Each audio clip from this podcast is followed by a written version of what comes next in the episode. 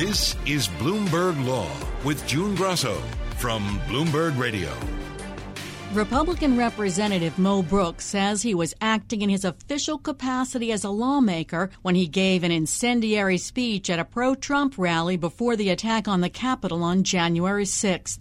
Today is the day American patriots start taking down names and kicking.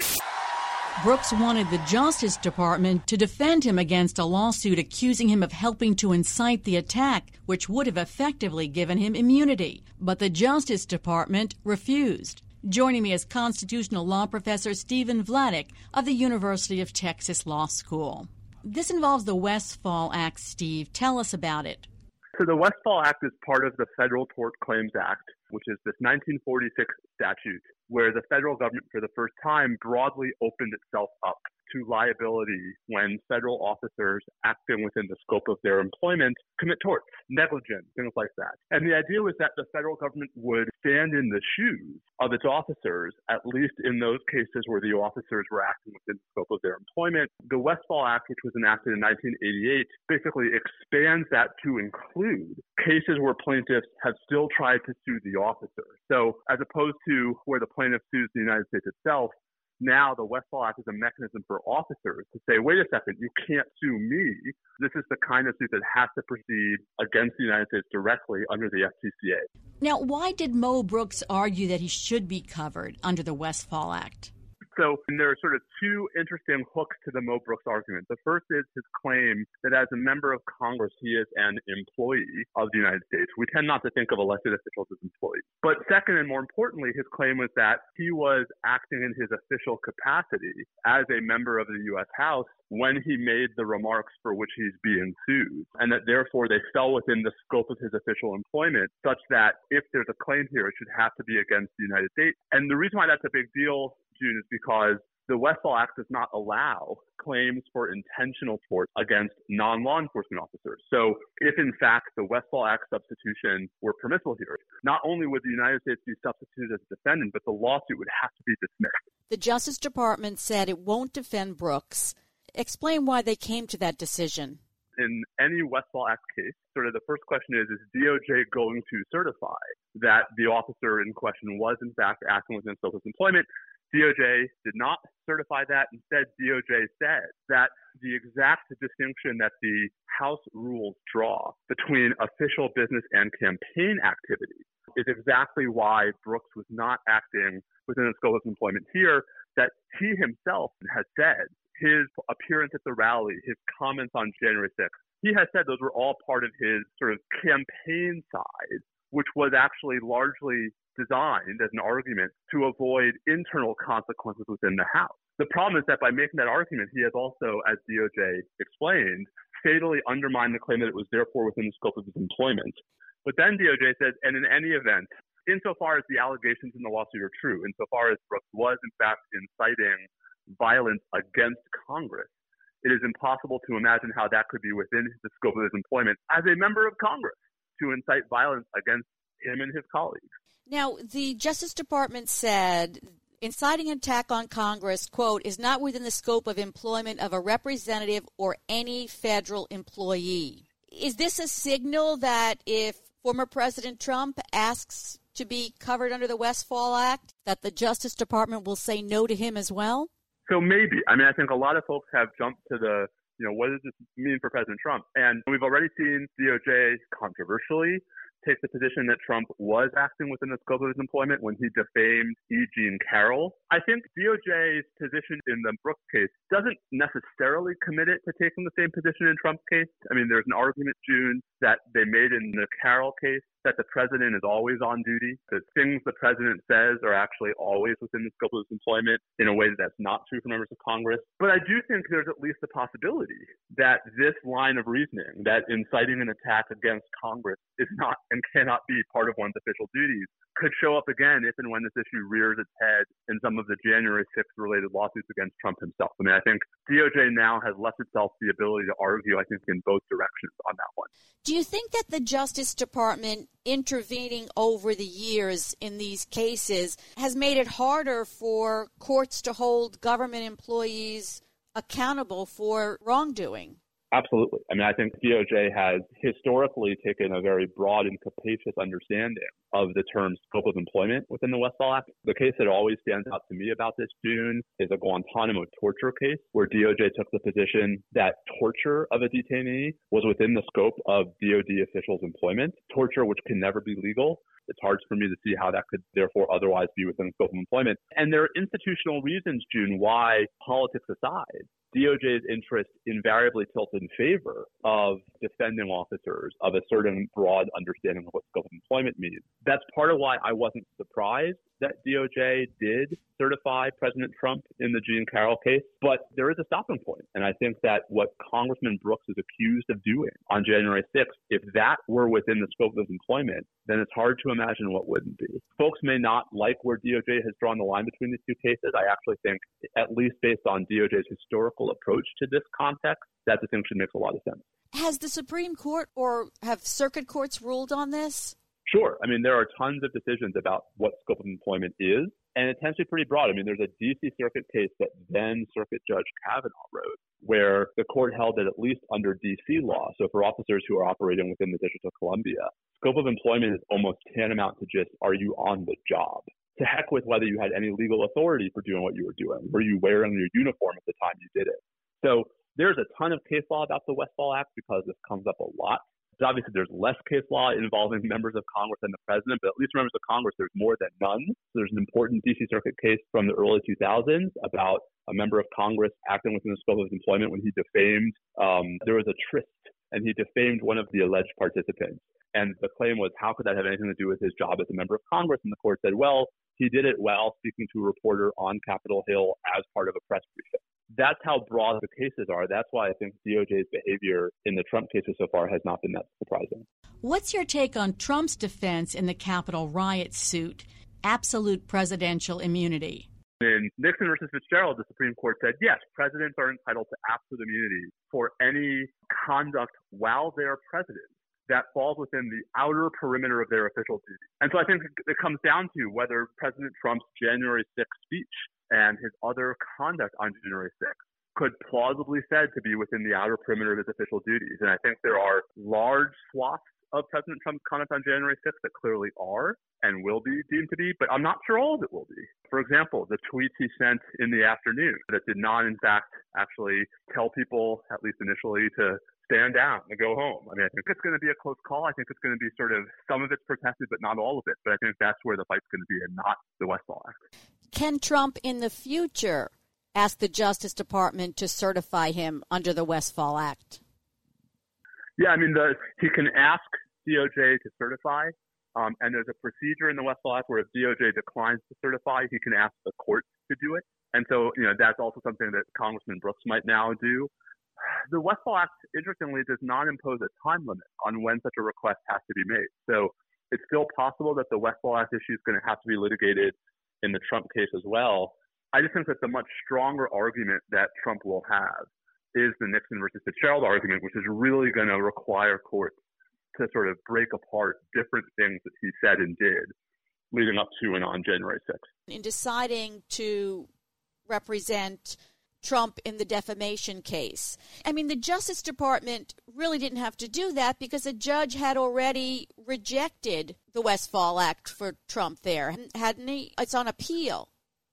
Well, so it hadn't been fully litigated. So DOJ made the Westfall Act certification, and then the court rejected it. And so that's what's being appealed, right? The district court refused to accept DOJ's certification in the Carroll case.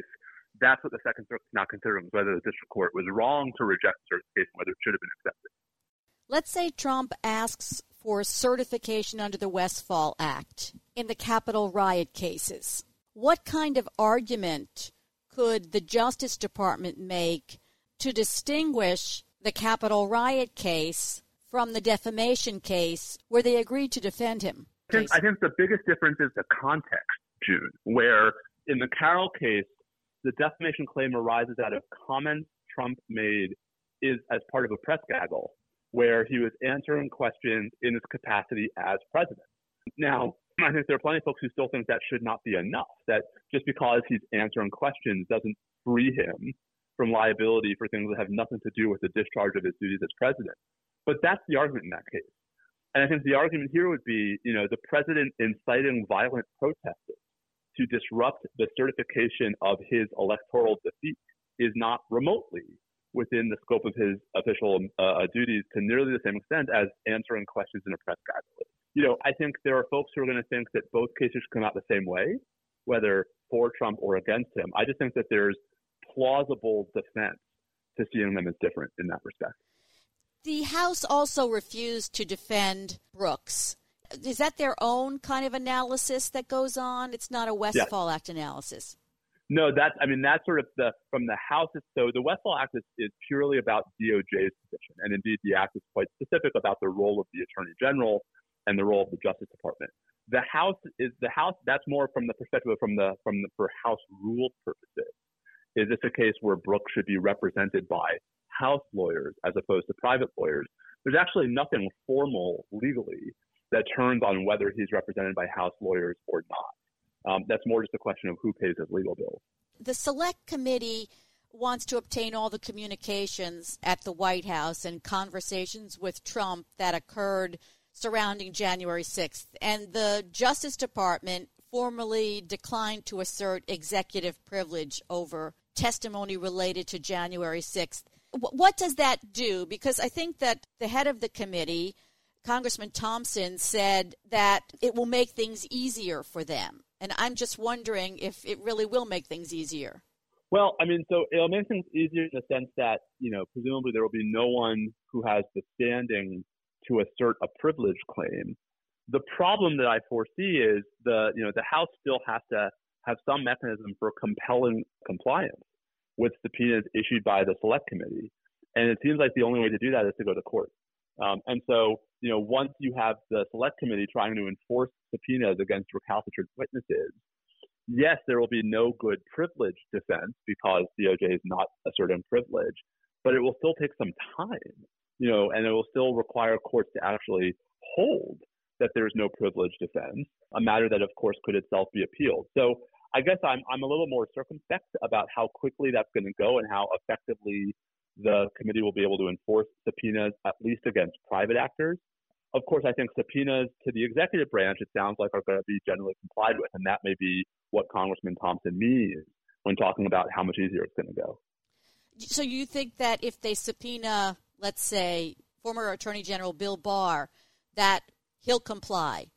No, actually, I'm not sure that the former Attorney General will comply. I think there will be at least some effort by people who are now private parties to contest these subpoenas in court, even if they are ultimately unsuccessful. I think the reason why, from the perspective of Congressman Thompson, that may not be that big a deal is because if the Biden administration is going to comply, then it may not need that much assistance from those former officials. Then it might have everything it needs on government servers, right, in the possession of the current executive branch. Right, because what did it take, about 2 years to get former White House counsel Don McGahn to testify after he was no longer the White House counsel? Right. So I think with private witnesses, it's not hard to imagine how that history repeats itself. The big difference is that those private witnesses won't be nearly as central to the inquiry in a context in which you have a Justice Department and a White House that are willing to cooperate. Thanks, Steve. That's Professor Stephen Vladeck of the University of Texas Law School. Affirmative action was first introduced into this country 60 years ago, but it remains one of the most contentious issues, constantly litigated and discussed, as in the Netflix series Dear White People. Hey, look, you guys still got affirmative action. That's all I'm saying. I'm sorry, what exactly are you doing here? All right, check this out. You ready? Obama, right? Leader of the free world. He gets into Harvard based on you. Too late. Affirmative action. You know who's not president right now? No. The guy who didn't get in. The goal of the group Students for Fair Admissions is to eliminate race in college admissions decisions. SFFA is behind the cases challenging the consideration of race in admissions at Harvard, Yale, the University of North Carolina, and the University of Texas at Austin. But a Texas federal judge has just tossed the case against UT Austin, ruling that the issues had already been decided in the famous case of Fisher versus the University of Texas at Austin, which the group was behind and which reached the Supreme Court twice. and which reached the Supreme Court twice. Joining me is Audrey Anderson, head of the higher education practice at Bass, Berry & Sims. Tell us about this case. In this case, June, it was a second case that had been brought against the University of Texas at Austin, challenging their race-conscious admissions policies for undergraduate students. The University of Texas had been sued earlier in the 2008-2009 timeframe about their race-conscious student admissions policies, and that case went all the way to the Supreme Court, not once but twice. This suit was a follow-on suit that was filed within the last couple of years, challenging those student admissions practices again.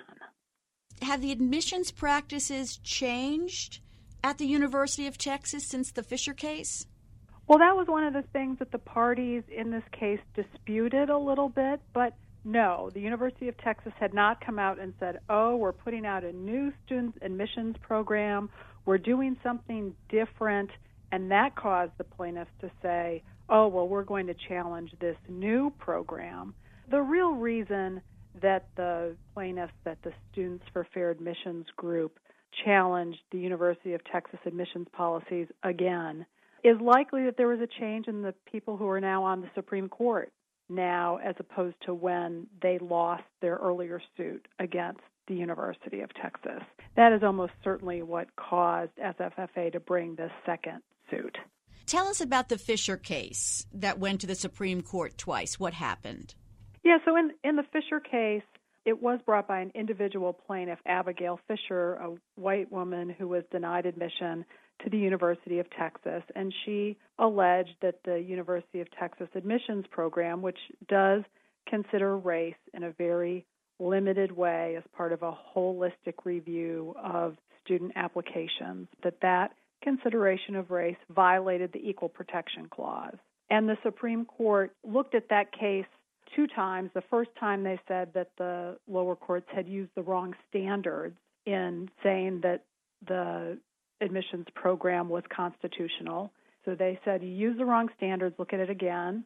The lower courts looked at it again and said, hey, we still think this is constitutional. The Supreme Court looked at it a second time, and in 2016, by a 5-4 vote, held that the University of Texas's race-conscious admissions program was constitutional. And I was surprised to learn that Abigail Fisher is also an officer and board member of Students for Fair Admissions. Yes. What was going on behind the scenes with all of this is a wealthy businessman, Edward Blum, who really was the moving force behind the Fisher case.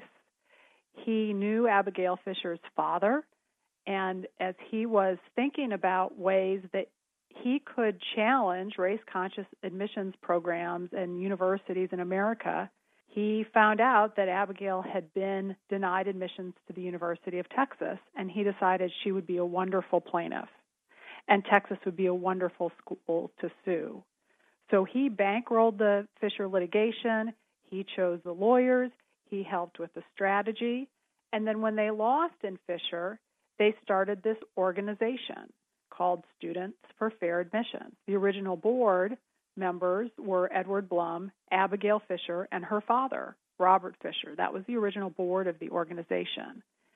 And they then started looking for schools across the country that could be sued to further their goal of eventual Supreme Court holding that race may not be considered by universities in America for purposes of their undergraduate or any kind of admissions.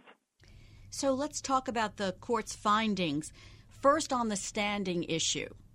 Yeah, so a standing is a concept that we have in the United States legal system that you cannot bring a lawsuit unless you have actually been injured by something that the defendant, the person you're suing, has done. And for the suit we're talking about here, it was brought by the organization Students for Fair Admissions that Blum has created. So when you're looking at a membership organization, which SFFA says it is, they now have members, people who have joined the organization who say that, yes, we are all in favor of getting rid of the consideration of race in college admissions. and they pay a $5 membership fee. When you have an organization like that, like the NAACP, the organization can sue if they can show that any one of their members has been injured by the actions of the defendant. So that's how SFFA was bringing the suit. We have members, they said two of their members were white men who had applied to Texas and been denied admission. The university said, hey, wait a minute.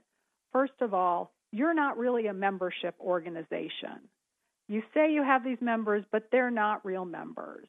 And they made a very technical argument based on the bylaws of the organization and the state law that the organization is organized under in Virginia, and the court denied that, as other courts have denied that argument. They said, no, we are going to look at this in a practical way. They put forward proof that they really are a membership organization. So we are going to allow them to bring this suit.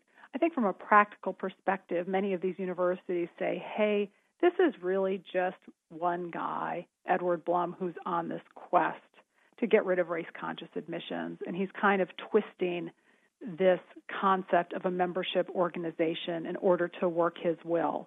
And so that standing concept has been brought up in, I think, every one of these suits that SFFA has brought, and so far it's been denied. Every court has said, no, we're going to treat SFFA as a real membership organization. So that was no surprise that they were allowed to go forward and say, you have standing to bring this lawsuit. Why did the court dismiss the case on the grounds of res judicata? Yeah, the other concept has a fancy or a Latin word, res judicata, but it's a very practical concept that says, look, the courts are not going to decide the same lawsuit two times. We have too much to do. We're not going to decide something a second time. So what you have to prove to show res judicata is that the parties in front of you this second time are the same parties or are what we call in the law in privity with one another. Maybe they aren't the same parties that were in the first lawsuit, but they nonetheless had some kind of control over the first lawsuit, enough to say that, look, you had an ability to have your rights heard in that first lawsuit. And were the claims in the first lawsuit actually the same as the claims in this second lawsuit? If we can find that it's the same parties or the parties who were in privity in both suits and that the claims are the same in both suits, we're not going to hear the second suit. We've already done this. So that's what was really at issue in the university's motion for summary judgment. That's how you bring one of these motions before the court. And the court here found that this second suit should be dismissed based on the principles of res judicata. So the court found that SFFA was in privity with Abigail Fisher in their first lawsuit. And they found that based on some of the facts I was spinning out before, that Edward Blum is the president of SFFA. He's one of the board members. Abigail Fisher is one of the board members. Her father is a third board member. There are two other board members, but the court said that the three board members, Abigail, her father, and Edward Blum, really had effective control over SFFA and what it does, especially when it comes to litigation efforts. And they said those are the three people who also controlled what happened in the Abigail Fisher case.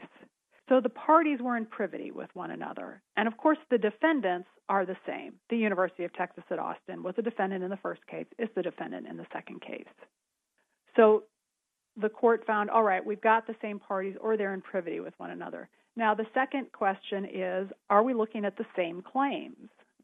Well, the plaintiffs made that kind of easy for the court because the complaint in the second case looked very similar to the complaint in the first case in terms of what they were complaining about. SFFA said, well, we're not complaining about the same thing because some of the facts have changed in the intervening 10 years. They said that the University of Texas didn't use the same kind of language to describe its use of race. So whereas in 2008, when Abigail Fisher was suing, they just said that race was a consideration. Now in 2018, 2019, they said it was a significant consideration. The court said that's just semantics. You haven't pointed to anything they're really doing differently. And then the plaintiffs also pointed out, well, the state of research has really changed. One of the things you have to prove if you're a university in order to show that your program meets constitutional standards is you have to prove that you do not have race-neutral options available to you that will get you the same level of diversity. And SFFA said, look, there's all sorts of research that's been done in the 10 years between the two suits that show that there are additional race-neutral options that universities can use in order to get greater diversity. And the court said, well, that may or may not be true, but in your two complaints, race-neutral options, you are saying that the University of Texas should use is exactly the same race-neutral options in 2018 that you said that they should have used in 2008. So we don't see that that's different either. So the court said, same claims, parties are in privity, race judicata, we're not going to hear the second lawsuit. SFFA says it's going to appeal. But why appeal when they have three other cases, and it would be going back to the Fifth Circuit, which had ruled against them in the last case? Yeah, I think that's kind of a head-scratcher to me too, June. And part of that is people often say that, and then they don't end up appealing. You know, one of the things that SFFA is trying to do is to get appellate decisions from different courts of appeals around the country that are in conflict with one another, because that's the best way to get the Supreme Court to be interested in your case. Remember, their ultimate goal is to get the Supreme Court to look at this question that was decided in Fisher and that was decided in the Michigan cases, Grutter and Gratz, to look at that question again and hold that actually the Constitution does not allow colleges and universities to take race into account when admitting students to their schools and programs. And the best way for them to do that is to get different courts of appeals to say different things. So Texas is in the Fifth Circuit, and they don't have another case in the Fifth Circuit. So that would be a reason to try to keep that case alive. I wonder if it's more personal than that, that they're still upset with the University of Texas. It's where Ms. Fisher did not get admitted, and maybe they still just have a bee in their bonnet about UT. I don't know. But as you said, they have three other cases, and a lot of people are watching the Harvard case very closely. It's currently at the Supreme Court. The Supreme Court has shown some interest in the petition by asking the United States Solicitor General to file a brief in that case, giving the government's views on whether or not the court should accept review of the case. And so that could get SFFA to its goal very quickly. So the Biden administration dropped the Trump administration's lawsuit against Yale. In light of that, how do you think the SG will advise the justices? I would expect that the Solicitor General in the Biden administration, and going out a little bit on a limb here, will say that the Supreme Court should not review the Harvard case. The First Circuit in Harvard followed existing law. There's no reason to review its decision. The Supreme Court does not typically reach out and review a case where the lower court has followed existing law, and there is no split in authority between the courts of appeals. Thanks, Audrey. That's Audrey Anderson of Bass, Berry & Sims. And that's it for this edition of the Bloomberg Law Show. Remember, you can always get the latest legal news on our Bloomberg Law podcast. You can find them on Apple Podcasts, Spotify, and at www.bloomberg.com/podcast/law. I'm June Grasso. Thanks so much for listening. And please tune into the Bloomberg Law Show every weeknight at 10 p.m. Eastern, right here on Bloomberg Radio.